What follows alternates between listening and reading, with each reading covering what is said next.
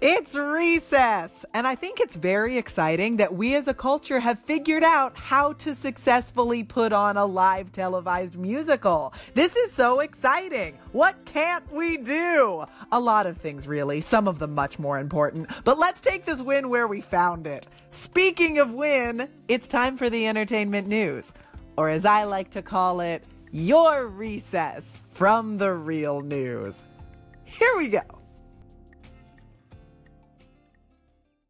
It's the springtime and I'm feeling romantic. So I brought you a bouquet of TV shows from the CW that have officially been renewed. There's Jane the Virgin, Crazy Ex-Girlfriend, Arrow, Black Lightning, Supergirl, and Riverdale, the show that confirms that Archie comics were a roiling cauldron of sexuality and power plays all along. We just couldn't tell because it was called Archie and not Game of Thrones.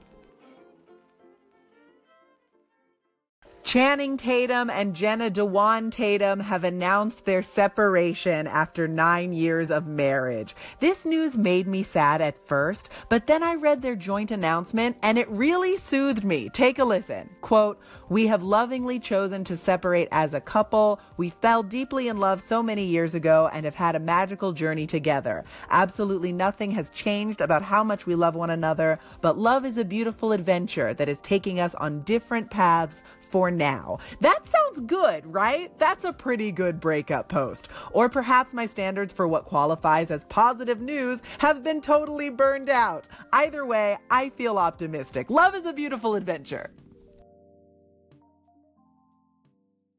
Bill and Ted's Excellent Adventure is almost certainly getting a third movie.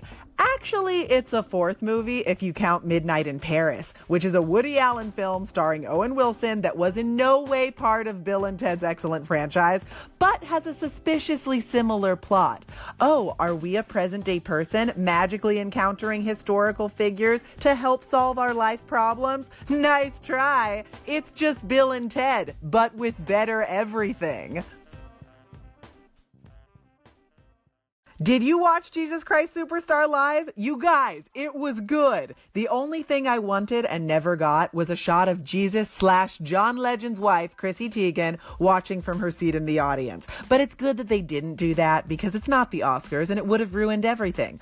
Also, in case you were curious, there were several people who had the difficult job of sweeping up all that glitter during the commercial break. If that was you, Thank you so much. The glitter looked amazing, and I'm very sorry that your body and house and pets will be covered with glitter for five years. ESPN's new streaming service is set to launch on April 12th. The Disney owned service will include live sports as well as original programming. So if you do not watch ESPN or live sports in general, and you thought that not having cable would save you from ever having to share screen time with a member of your household who does watch those things, I'm terribly sorry, but the jig is up. Love is a beautiful adventure. Let's have Madonna play us out. Take care, guys. I'm Olivia Harewood, and I will catch you next time. Until then, recess adjourned.